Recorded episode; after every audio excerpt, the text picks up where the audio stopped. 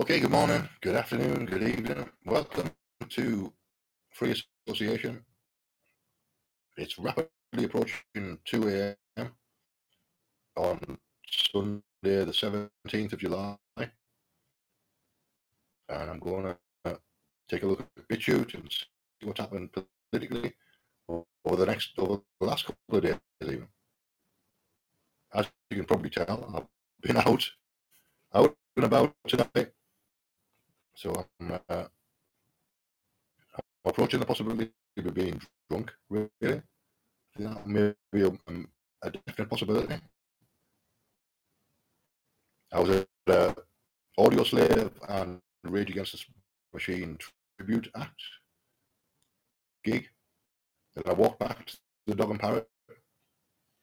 And, and the Dog and Parrot is a bar that I've, I've been drinking since I was 18 years old it's an indie bar. It's for indie kids and goth kids and punk kids and rock kids even. There's just some rock in there.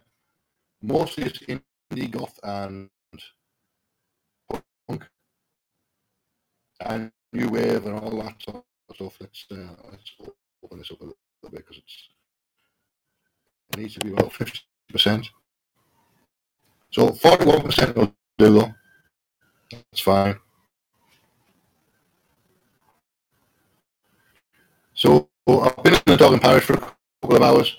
I've had a lot of random conversations in the dog and parrot, and I love it. It's a great, great bar.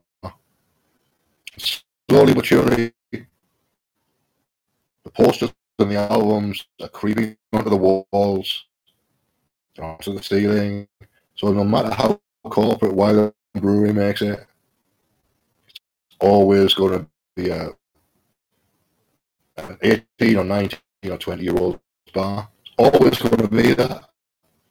There's no way they can make it anything else because of the situation it's in. Just on the route from Newcastle College into town, which means that the 17 year olds from the college and the 18 year olds from the college and the 19 year olds from the college all pass the dog and parrot on their way home. There's a pool table downstairs and a space to be chilled because the dog and parrot doesn't care what gender you are, what sex sexuality you are, or anything you are. The dog and parrot doesn't care. And neither do 18 year olds or 19 year olds. Because they just do what they do, and there isn't a name for it. There didn't used to be a name for it until it became a, a thing that clinical psychology was interested in. And then clinical psychology put a name to it. And at that point, it becomes a thing that you need to be careful about. But before that, it was just teenagers being teenagers. So who gives a fuck about that? That's what people do. It's what you do to find out who you are.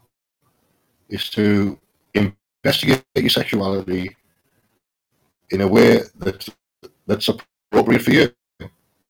If it's not appropriate for you, then it's potentially a crime. But if it is appropriate for you, then it isn't a crime and it isn't anybody else's business. So all these people who are claiming to be libertarian,